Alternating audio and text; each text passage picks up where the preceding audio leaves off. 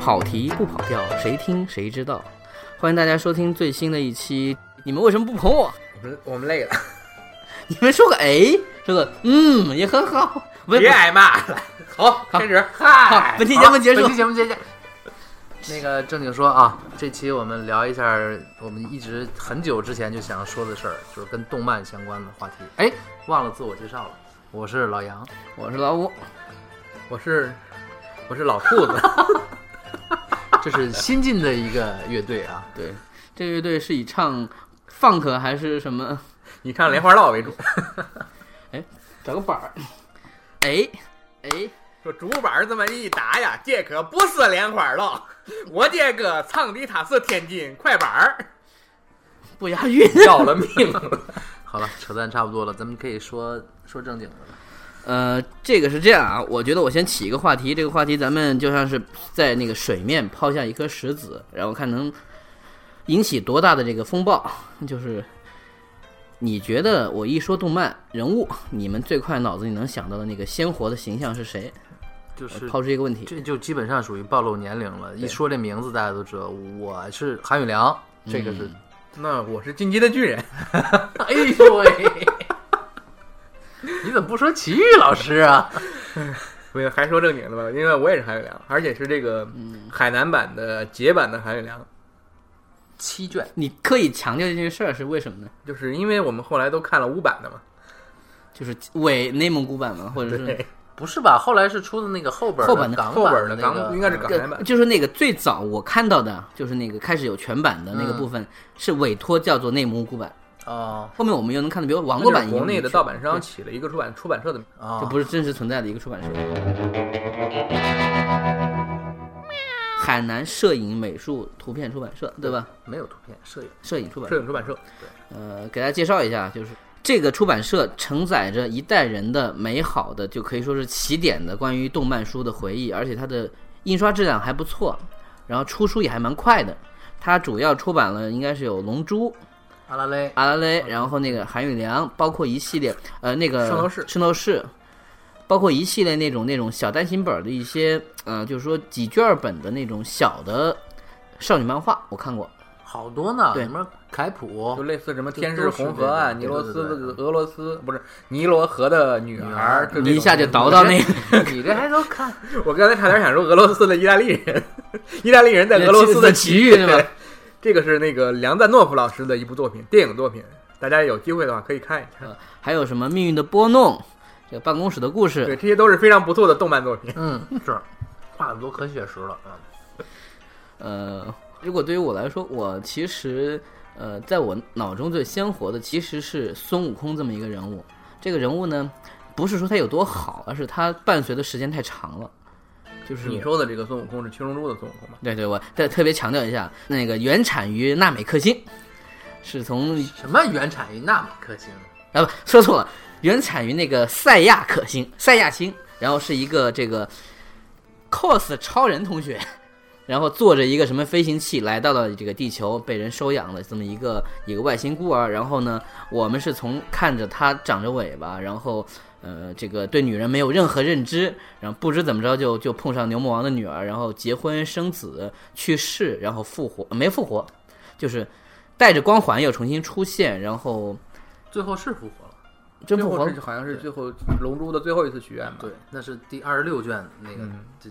反正对这事儿就说了就就算了。然后后面又有同人作品，他带着自己的孙女儿，然后又一起历险，这个就不谈了。但这个人物本身，从当时当时我看到这本书的时候，就叫《西游记那不是海南版，》，肯定不是海南肯版。定不是，然后一直讲到打打乌龙，就是这个所谓的八戒。这个作品呢，从总体来说，很多人也会疑惑。呃，我举个例子吧，它就像现在的呃《海贼王》一样，它有一个很宏大的一个世界。但是《海贼王》，我个人觉得从作品创作来说，比起《龙珠》，其实还是站在巨人肩膀上，从人物塑造也好，还有那个所谓故事的那种没错，营你要营造也好客，观的看，肯定海贼比龙珠要好的。但是《海贼》的作者自己也承认那是他偶像。那对，那那是这应个该是龙龙珠奠定了很多很多东西。这其实个嗯咱们当年看的日本的好多这种卡通，就应该叫卡通书吧，漫画作漫品。画书，嗯对不是对这个东西还有定义，其实就是到底这个叫什么？对，因为它实际上你看，包括龙珠，包括这个悠悠白书，它一开始其实都是一个相对小的一个环境。你比如说那个《幽游白书》，一开始普办就是这个学校嘛，对学校嘛，然后一两集的简单的交代了以后幽灵，对幽灵，然后作为什么灵界侦探，就整个前面第一卷的时候都是一个非常小的格局，各种去各地处理一些处理一些灵异事件，但是到后来就会展开一个非常大的一个。那这个其实跟美剧的是一样的，就是他们其实嗯世界是处观在一在哪个儿展开嘛，处在一个还有编辑的影响，但嗯是就是都是其实连载作品其。实我们回到最早你抛出来那个问题啊，为什么你说人物的时候，我们的反应第一是韩宇良，就是有一个有一个情况，其实，在那个时候，你想《龙珠》我们也看过，阿拉蕾，好多这种漫画，它有一个巨大的问题就是，呃，它非写实，你对就吧？不不不是非写实，肯定都非写实，就是但是就是从人物的角度来讲，你想小悟空也好，还是阿拉蕾这些人也好，大量的作品相对来说都扁平。对，就那会儿我们就等于说，那你看了它是一一个青年漫画的韩宇良，青青少年题材啊的，对你哪儿见过这种英雄啊？每每天平时是一逗逼，现在他妈是一常态了。嗯当年就觉得啊，我靠，这看上一姑娘啪扑上去这种事儿，你看了完整版，你发现这是变态。嗯这个可能还真是得亏我们看的那个对最早的那个印象是那个样子啊，对，有它一没那么三俗。 有一本杂志叫做《画书大王》，后来他自己改名叫《画王》。霸王画王呢，当时在介绍这本书的时候呢，我记得特别清楚，就是那个写那个文案的人是这么写的说啊，但是韩玉良这个人物呢，平时喜欢开一些过分的玩笑，有时候就简直是点点点耍流氓了。就是你能感感到那个人在介绍的时候，我怎么措辞呢？说啊，所以国内版做的一些删节，这也是可以可以可以理解的。呃，这个也确实很多人如果没有从来没有去想过这件事儿呢，其实我们那个时候看的很多书是受到保护的。最著名的一个一个梗就是那个《七龙珠》里面内裤、啊，内裤、被变成了炸鸡香肠香炸肠、鸡、炸鸡，香肠应该。砸在脸上，那个是香肠。他最后那个他飘落的时候的那个画面好像是被剪掉了，对，然后到最后捧到手里的时候，实际上是他没有做太多的东西，还是能看出来他明显不是一个香肠或者一个什么东我西。真的记得是炸鸡，真的。书我都有，一会儿我找找去。好，啊大家可以去查一下。然后鸟山明是这样，他其实是一个也是对恶趣味特别热衷的一位老师，所以他经常喜欢莫名其妙的画很多，在我们看来就是没有意义的下流的那种玩笑，但他一直很热衷。这个在阿雷当中是体现的非常淋漓尽致的。前半段的时候，他还是想画一个类似于这种小孩儿没有太大的危险的冒险的，他没有往热血上走太没多错。儿，嗯，对，所以小悟空的那个成长，他做了很多奇怪的点，比如说小悟空，呃，他喜欢枕在爷爷的这个一个部位上，然后他就说这个地方是个枕头，很很温暖。他碰见女主角之后说，哎，你那地方没有枕头，然后他说算了，就随便吧，就这样吧。这一段呢，在那个我们看到的海南版当中，这段完全删掉，就只有那一句话，所以你看不懂。就是从他决定睡觉到他起来，那所有的画面可能是被裁掉了。但是当时看你，你会发现说，哦，为什么那个两个人的那个你要这么说，一来我一去插一句，实际上海南版做的很好，就是在于它是不是说直接就空一块儿，而是还挺挺良心的把那剪画辑面剪辑拼一下他儿，给你啊。着不了一着不下，对对对对，然后韩宇良里面就就更明显了，就是说你经常会发现男主角的这段故事就没头没尾就结束 了，或者是另一段故事开始开我始有印了。象啊，所有勃起的东西都没有了，对对，是吧？对，或或者是被涂掉，或者说直接就拿掉。他应该最大的就是这个脸变一下，然后就嗯然后对还有还有那个，他经常玩一些女性用品，嗯他没事儿就把那个拿出来晃或怎么样。但是有的时候呢，他剪掉之后就会出现，就是那个东西它怎么出现的不知道对。但有时候你会看见那个人头上还是有一个莫名其妙的一个痕迹。所以就是可能是这样，就是咱们现在在国内看到的一些这个国外的院线的片子，它让你剪的以后，你看了以后还能把故事连上去，可能是因为原来海南的那帮编辑现在都去广电总局了。嗯，他极大好吧锻炼了脑补能力。那个时候你没有你作为一个小孩，你没有想过书还是能被剪接的。以后你会发现对，哎，但是我小的时候，说实话，嗯我能能看到那个韩宇良的那个又不一样，就是因为他有的时候是整个这一页儿一部分会拿掉，你想想那个最后一章是完整的一个故事，米克尔和那个他剪了好多段，是的，对吧？然后你上一集和下一集中间是没有任何连接，你就在想，这是不是他故意有一段不讲呢？还是脑补说啊、原来是怎么回事？浅文本是吧？说起来那一代的漫画家就，呃，我们接触到的时候呢，说实话是已经已经趋于成熟，就是比起日本自己工业来说啊，就是无论是画技也好，呃，创作长篇能力也好，他们都在趋于成熟。嗯运气确实特别好。你现在想想，如果我们再往前十年，如果开这个门，我们看到的大量的都是永井豪啊，什么那些恶魔人，包括对那些什么就比较粗糙假，面石假面骑村士章太郎这种假面骑士，那其实就没什么，画工也就那样。那么回事儿。嗯对，这确实我们这个赶上一波儿那一帮人还处在这波人巨大的受手冢的那种影响的那那画对画法之对下，对啊然后我们我们那个时候看到就画风已经分得很多非了，常好了，而且对就是真是百花齐放。你现在想想，三只眼这种东西，嗯，很少见。对北斗、北斗神拳，对啊，你包括我记得很快没多久就开始有乔乔，对，那会儿就受不了了。就你数当时有代表性的几个漫画家，每个人都能形成自己完全不一样的风格。包括像他们鸟山他们鸟山明是一种，对，你发现了吗？我们根本不聊圣斗士，小时候最火的那个。对，圣斗士是你这聊的也太多了，我觉得其实没有必要回避，但我其觉得实也圣斗轮不上士真的来说，对我来说，其实就是对我这个关于星座方面是个启蒙。对是吧？对我觉得对整个中国，对我不说世界吧，真的是到普现及在了就是星座知识。别人跟我聊星座的时候，我还是得往圣斗士那边引，要不然接不 下去。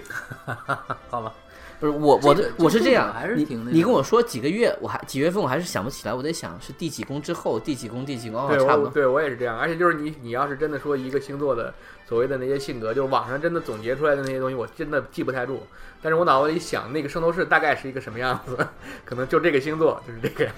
那还挺好。因为我当年就是很小嘛，也会画画，嗯那会儿就受欢迎，就是因为哥们儿能画圣斗士，啊，给我画一天马。嗯、那个时候我觉得还是选择少吧，比如说一个能画画画的像的人，嗯呃，是。一一下就会成为那个，现在看那个就就肯定画的不怎么着，但是你不一样嘛，只要像就行。是，就差不太多嘛，对至少有有那些锁链儿什么的，所以我印象中我画了好多，确实。然后然后就不行了，这一个小的个人体验是，呃，再然后我就特别喜欢临摹阿拉蕾，嗯，大量的这个这大这头这大个头 Q 版你你们俩熟，我现在就是 Q 版，就是基本上就奠定了我我后来就基本上就是这个路线对了。所以这作品很重要，当然特别喜欢那个北条司，也画过《炎光少女》什么的，画过好多插画，但就那个北条司相对还是世界观写实，那画得太衣服好啊、了衣服对画啊、得太好枪啊了什么的，对我们小的时候就是你你会这么排，说这个你进步了以后啊，嗯说、哥们儿现在赶上车田正美了， 奔着这鸟山明去了，我估计再练三年就跟北条司 一样，就你明白吧？他他在我们那个那个世界里是这么分这个类的，就是对，虽然未必在人家这个日本或者是公越认是越来越接近一个正常的人形了。对，就是那会儿觉得啊，这韩宇良是画的最好的，写实嘛，当然、这嗯那个、会儿应该还回头有回头说一句，现在他也是画的。真是就对从我画不说工最好，但是也是算是就顶级的一个对吧从画工上来说，这插一句，你现在这个天使心，就真的画的已经是是是神仙一样的作品了。他就是这这个这位这位大师挺有意思，后来就跟少年 Jump 不对付，也不是怎么着，然后哥们儿自己弄了个出版社，反正我自己玩儿，你别管嗯啊。反正我有固定的人去看啊，包括今年的那个作品不也拍日剧了吗，其实还是挺好的。呃，他的那个世界观，他其实我觉得他有一个主题，就永远是温情，就是你不管对在什么样的那个世界里面，他有一部作品，我个人是蛮喜欢，叫《非常家庭》。阳光少女我特别喜欢，然后少女是故事集嘛，就是三三卷本儿，一共就三三本儿，对对做完了。对，都是小少女故是事短片短篇故事。就是也算是一个完整的嘛。嗯那会儿就觉得特别好看，《非非常家庭非》常家庭，它很怪，就是这样的题材，还好我觉得没有几个人能驾驭。这主要是一个我完全的家庭题材。完全的家，而且他他爸讲爸的是是妈妈，妈妈是爸爸。他讲的是一个关于性别导错的这样一个题材。到现在为止，能把这样的题材讲讲好的人，我觉得也也没有几个。对，我记得那个里面有一个细节，就是那个男孩儿那个喝可乐的时候，他发现他的这个小手指不自觉的翘起来以后，他就自己就很担心。慌了，是对对对，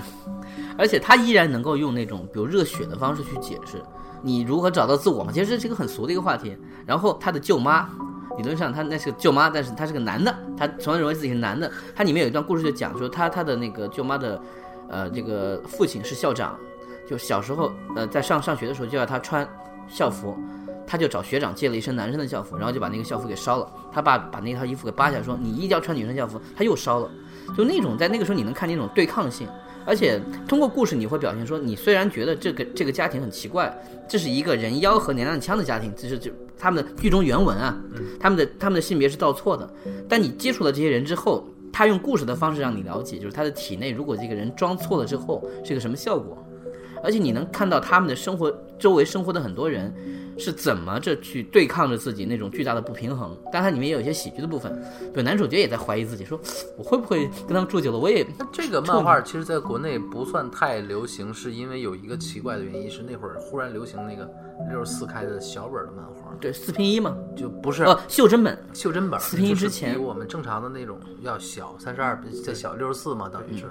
我的嗯日那本套类似那，种我的那叫套非常家庭就是小的，叫就文库这个那大小对对鸟人名不是鸟人名，北条司来讲那就太太吃亏了，对富坚来说没有什么对吃无亏的所。谓啊细节就没有，就就好多，而且印的特别不好。那嗯一段时间的书就是他的书都不好，后边还有一个叫《假小子永熙警察的故事》，嗯，那很快就夭折了，也是这个问题，就是，呃，那一段时间好像查的很严，所以很多漫画质量都非常差。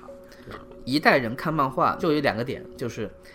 大部分人是从那个租漫画的地方去看漫画，那么一个漫画店的库存量的那个柜子是有限的，他后来慢慢他就会换成四拼一，就算原来有有那种漫画，他可能有一段时间只有那个，我就是从那个时候开始不买了。对，就是我的少年时代特别不容易，就是每所有的零花钱全攒着。那会儿那书九块五一套，五本儿，一块九一本儿，后来变成两嗯两块块二一本，两块二、两块五，然后有那个厚本儿的那个，就是现在现在的日本那种卷法的是四块五，后来涨到五块。以前的拆法是这样，他们会把两本儿变成五五本儿，这样一个量的话，厚度你觉得还合适，价格你能接受。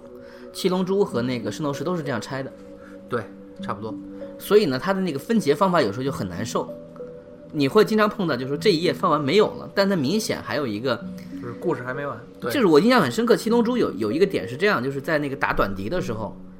他们把他把短笛那个孙悟空把短笛打到坑里面，大家就开始数七六五四五四三二一，最后一个画面是短笛突然张嘴，啊、喷出了一个什么什么东西，啊、这一本就完了，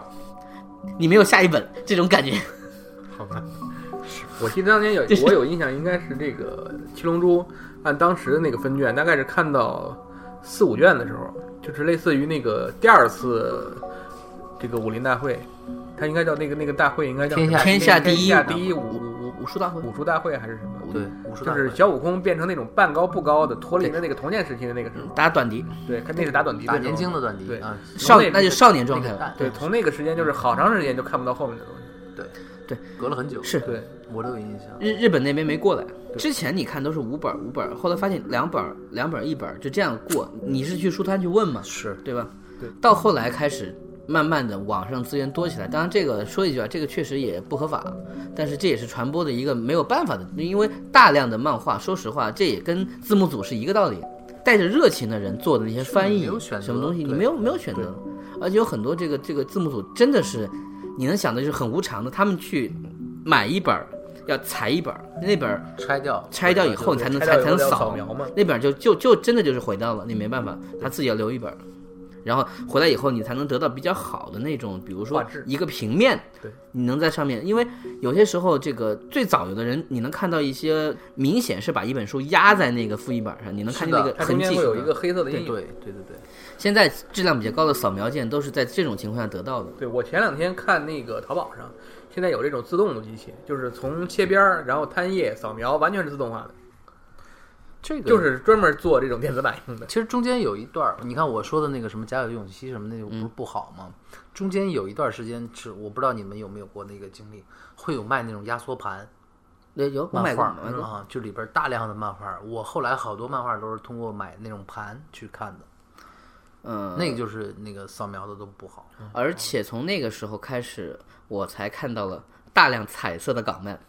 呃，港漫我倒是不看，但是我那会儿就是忽然之间发现，就是呃，翻译质量有了对嗯显著的提高，都是繁体字了，就是都是不是东立版，就是香港的那个文化传信他们尖那端个大然，对，就这几家儿啊。港漫因为也是一样嘛，那个《天子传奇》什么的，那个时候的音缩版是是黑白的，呃，天子跟超霸世纪是有正版，有正版2.5的一，本嗯很。贵，而且非常薄，对对所以三三十多页，所以对很多人来说其实是不划算的。咬着牙买了。后来就流很行，奢侈，电子专辑看着也很奢侈。都有啊。呃，后后来来就开始有黑白的那就个，黑白的后来古有惑仔之就类的是那些它正版的到三十本儿，然后呢就是盗版的出到了六十多本儿，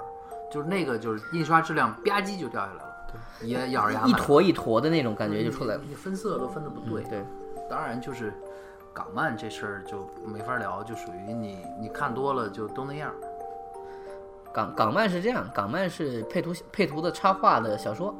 嗯，它更多是靠文字在给你烘托气氛。就大量的这种 OS 是是解决。哎，但是就是有一小事儿挺好玩的，就是你看我们当时画画的那些朋友就很很有意思，女孩儿就学那些少女漫画，男孩儿呢分两大支儿，一个是我这种 Q 版的，一种就是正常的，就很少有人去画港式的东西，也有但非常少。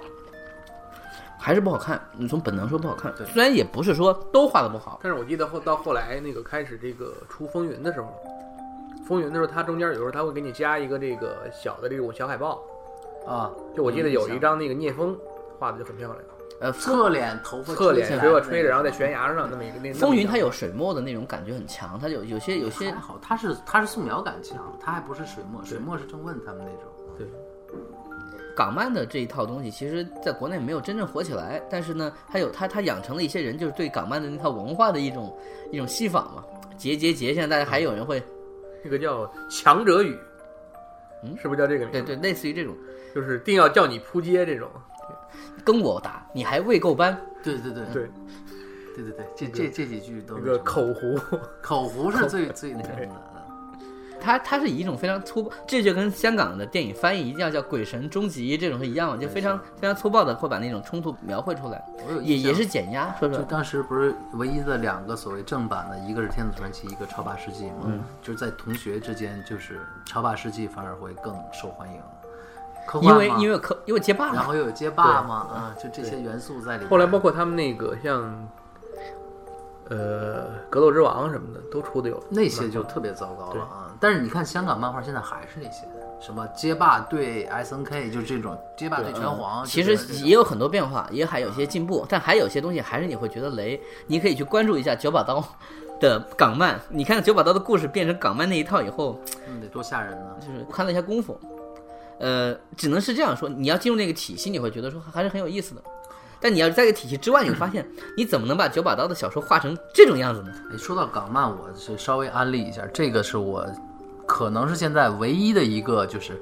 苦苦的盼着追着的一个漫画《活凤燎原》。嗯，这个真是它虽然已经它颓势它已现是走对下坡路了对，但是就是我建议大家还是要，你如果有机会可以看一下这部作品，真的是我认为所有的三国改编作品里边，包括日本，都算上，肯它肯定肯定也是仍最然出色的最棒的。就是日本有大量的作品，就包括我们早期接触的这个《龙王传那都》，都是没法判了。不是现在当当年看我就会觉得很有意思嘛，呃，然后王战画的还是不好。哎，我吐槽一事儿啊。作为一个从小就看漫画、画漫画的人，我现在对日本的年轻一代是非常之不满意。你们家怎么能画成那样啊？就就咱挑最火的说吧，那巨人，我呃全民进击的巨人，我无数次的跟朋友就说这件事儿，我每次看那个漫画的时候，我总是就得绑着一只手，为什么呢？真得改改他那型儿。现在日本人真是不好好画，整体的不好，就包括还有一个，就现在顶级最火的那一拳超人，呃，找了一老牌漫画家给他重新画的那个没毛病，还挺不错的。就那万那原作，大哥您这这不合适吧？这这太混了，真的，我我怎么都。也可能是因为我们从小接触的都是那种就所以日本也是顶级的那些漫画，所以但你现不在知道画得他怎么是这么这糟个糕，他画成这个样，到底是他的风格，还就是这个水平不够？就是水平不够是水平不够，但对但那个一拳超人那个人他是画着玩儿，啊嗯他。确那实个倒他还确实好嗯有一个有一个所谓自己态度，说是这样，一拳超人是一个在什么网网上连载的一个区里面，他自己画慢慢画画画到一个程度，他的那个恶趣味或者他那个嗯什么什么就是很有趣的部分吸引了别人，然后他就和一个老牌的漫画家重新合作，那个人呢就按他的分镜，按他那个故事重新画了一遍，然后好玩的是这个作者还是继续画，他不是说我就变成一个编剧或者怎么样，我继续画我，你画你的。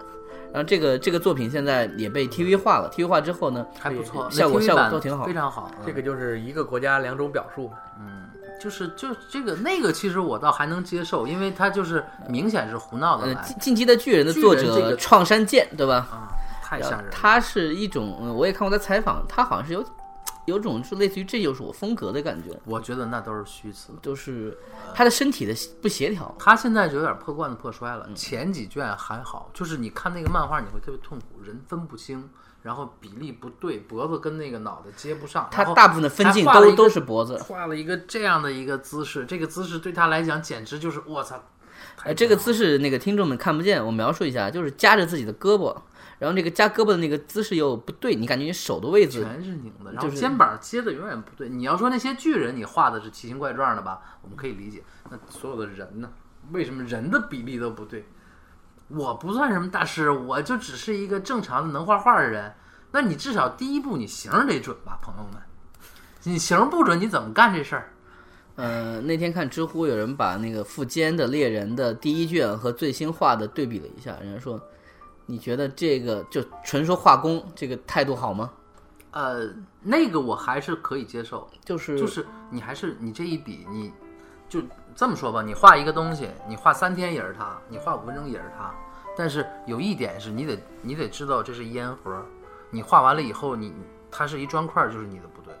所以我觉得就是巨人这一个一个一个问题是，就这些人不认真，而且就是你特别是身体比例这件事情，你花功夫一定能解决，没有笨人，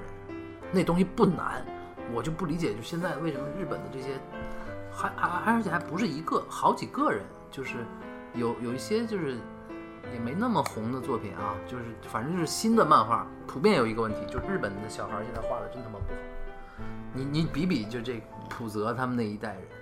就是那嗯些六十年代生的那些，或者说更早更早都不能聊。那但是你要这么说的话，从现在的日本漫画来说，它的故事会比以前更好吗？是的，就是巨人就是让你又爱又恨的一部作品对，就是他从剧作的角度来讲，我觉得呃从是剧作还有一点是说，近些编年辑会逼非常你好，编辑不会像以前的给你那么长时间来铺垫，包括给你一些那个创作人物的空间。现在很可能是到了一个点上，你这没有大翻，嗯，或者没有什么那一你个看大的他世界观，就就得斩你了。你如果把这件事做一个类比的话，就很有意思了。咱们现在老说这个国产电影，这个外在表现形式可能越来越好，越来越夸张，越来越绚丽，但是故事越来越差。但是日本漫画呢，就是漫外画在表现形式也不好说是不是越来越好，它只是表现上，故事表现上，啊不是哦说那个嗯你画法。你这么看，如果你从大的趋势来看，就是说每一代按理说应该有几个画的特别牛逼的人。嗯，现但是在整体现在日本就是我说句难听的话，整体的不行，反而是真的国内这帮人现在起点嗯化，特别是他妈我下边这些九九九零年、九二、九三那帮孩子画得都非常好，就是真的我不太明白这件事儿。日本人民是不是天天打游戏打太多了？或者是不是呃，因为那个《爆漫王》里面描绘过这样一个状态啊，就是说这个这个是那个《死亡笔记》的那一对这个搭档，他之前画过的一个一个一个作品，他画了一个漫画家，漫画家的故事，就大部分人是这样，一个人写故事，一个人画画，他们来合作。当时那个他们在准备合作之前，那个男主角就说过，说他很悲观的说，说你知道在日本画漫画是什么吗？就是慢性自杀。为什么呢？因为我看看见过我舅舅，我舅舅是个漫画家，他画了一个漫画还算红，还改成过 TV，然后他特别辛劳，因为他起一开始请不起助手，然后自己一个人画，到最后你要保证你的产量怎么怎么样，到最后疾病缠身，然后就去世了。他认为画漫画没有出路，但是因为一个妹子，他还是去画了。那个妹子说：“我想做你那个动画的声优。”就一下又把这个人的少年的热血燃起来了。他讲了一些就是关于那个漫画的生态，那里面就说很多这个画漫画的人，特别年轻人，你其实没有太多的成本，你可能成本就是你的时间，你能熬。可是当你做到一个程度的时候，你的压力来了之后，其实很多事儿比你想的要要严重。那我具体我不知道为什么现在的画就是在画工上啊，大家都取了一些很保守的做法。我不说好不好，嗯而且就更保守，而且就是好多漫画都有一个特点，是不是就便于合作？比如说不是能够让助就是手能够这个，你像巨人这个吧，我们还还单论他，可能他就是画不好。就有好多，比如说这个也蛮也现在也有那个，就是剧场版出了那个亚人，嗯也是部不错的那个科幻的一漫画。这大哥就是越画越水，而且前面画的很好，你就知道他能画好，压就是不好画。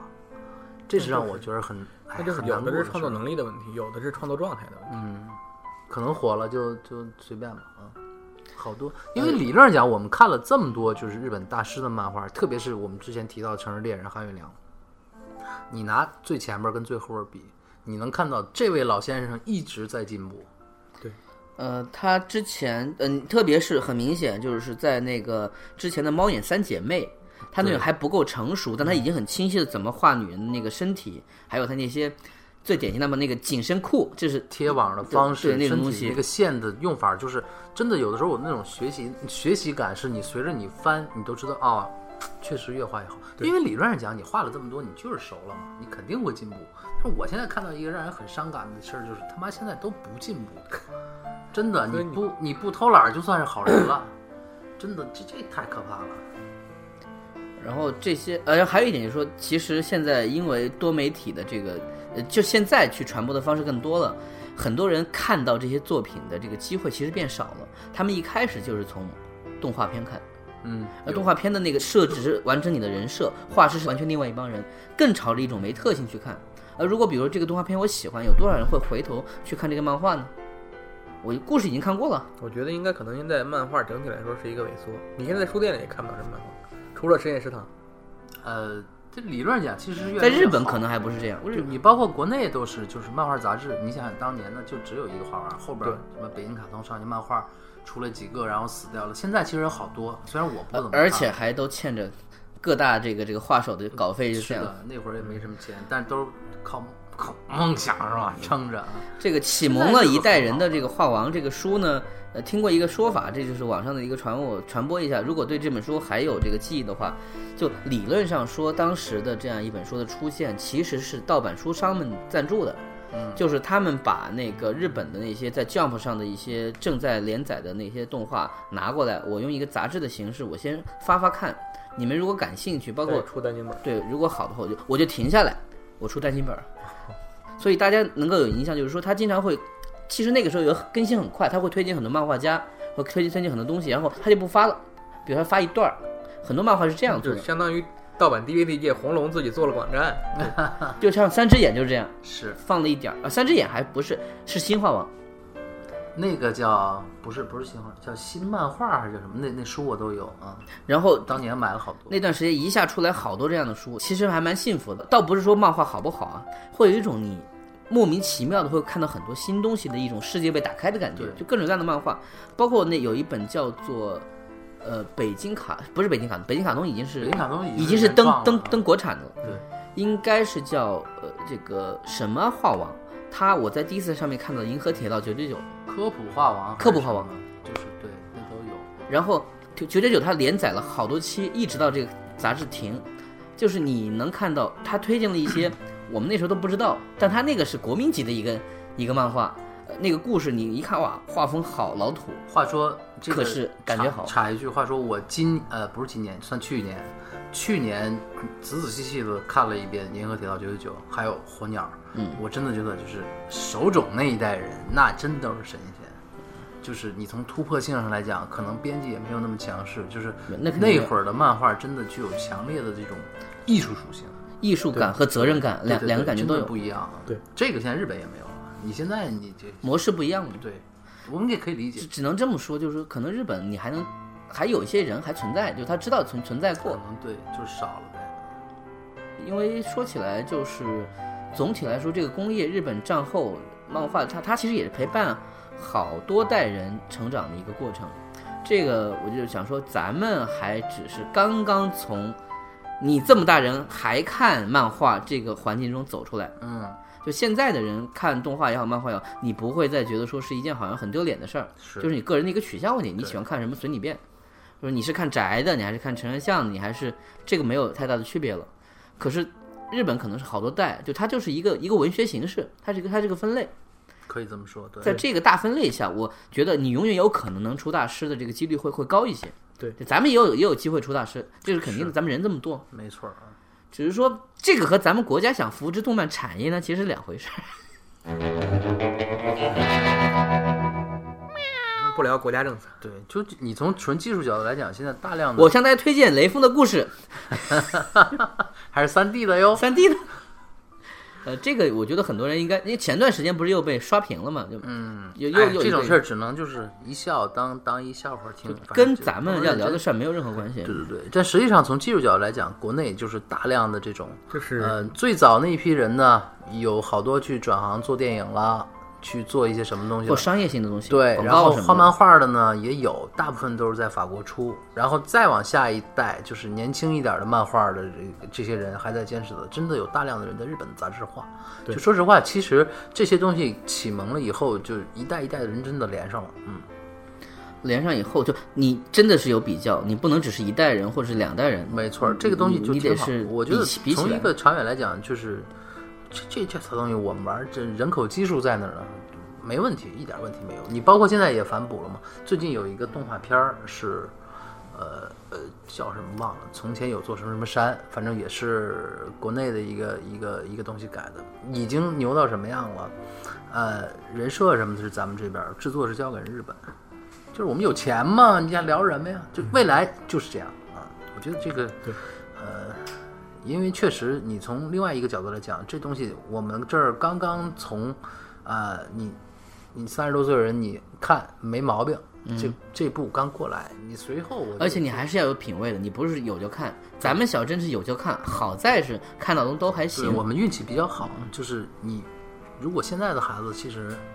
他可能就看一些乱七八糟的就过去了，这些老的他都不一定找。但这跟电影一样，那些好的东西还是对会有人去真看。正的那些好片子，但是我我是这么说，我自己有一个观点，就是说，其实也不是说以前东西都好，现在东西都不好，但只以前不过留是下的那些对确实是好，只不过说对，这跟中国的大陆的情况是什么呢？你刚好在一个开放的环境里没面，错你看到之前几十年，就算有筛选进来的东西，都还是相对是有准备的没。错儿没错儿。而那些东西大有量有时候呢不，靠其实谱的都拿掉了，其实不一定是给小孩儿看的。是的，现在呢，只是说市场被细分了，就是有些东西我们现在没有没有资格去评价，因为它比就是给小孩儿看的，对对对，就是我们消费不了它，所以对我们其也实其也啊实你不能好说是这个老东西一定比现在的东西好，对，但是能够留下来、留的传播到现在的老东西，那没一定错有它没留下错来的道理。你它就是像通过这时间洗礼的嘛？特别明显，就乔乔嗯动画化以后，那小朋友也看啊，也也也很 乔乔也是开创了一个一一个体系的。对，因为他对这个就是说多一句，就是乔乔确实跟其他的日本漫画还不太一样，乔乔是在欧美也大火的一对个作对品，啊他风格也不一样，但是你看那个动画也是受到了万众瞩目呃，，动画确实是让人很感动，是这个制作组对这部漫画的尊重，以及对那些小梗的那种是自的己要放大的那种是的那种态度。是，所以我就瞎扯一句，你想，如果我们在看乔乔的时候，那些梗我们看得很开心，就是因为这种文化上你你知道，接上了，对，那我瞎聊一句，就稍微查一个《青州大战》的事儿，我们可能就是这个文化那个没有那么，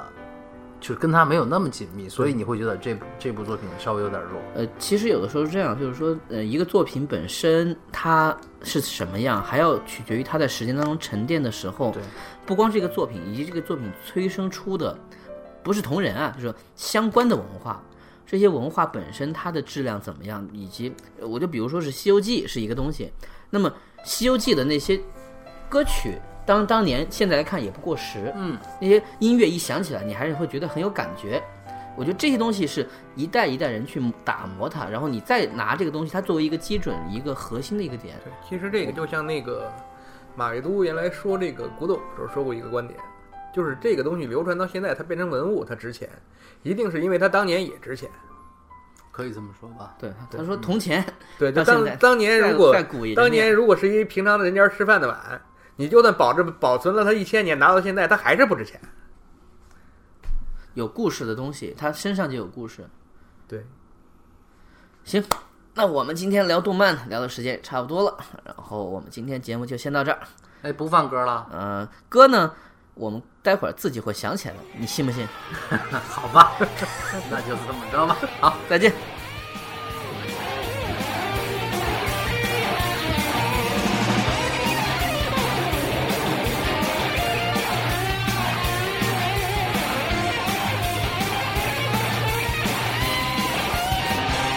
「平気説は私そうす夢だけは誰も奪えない心の翼だから」「指を目覚めて One, two, three,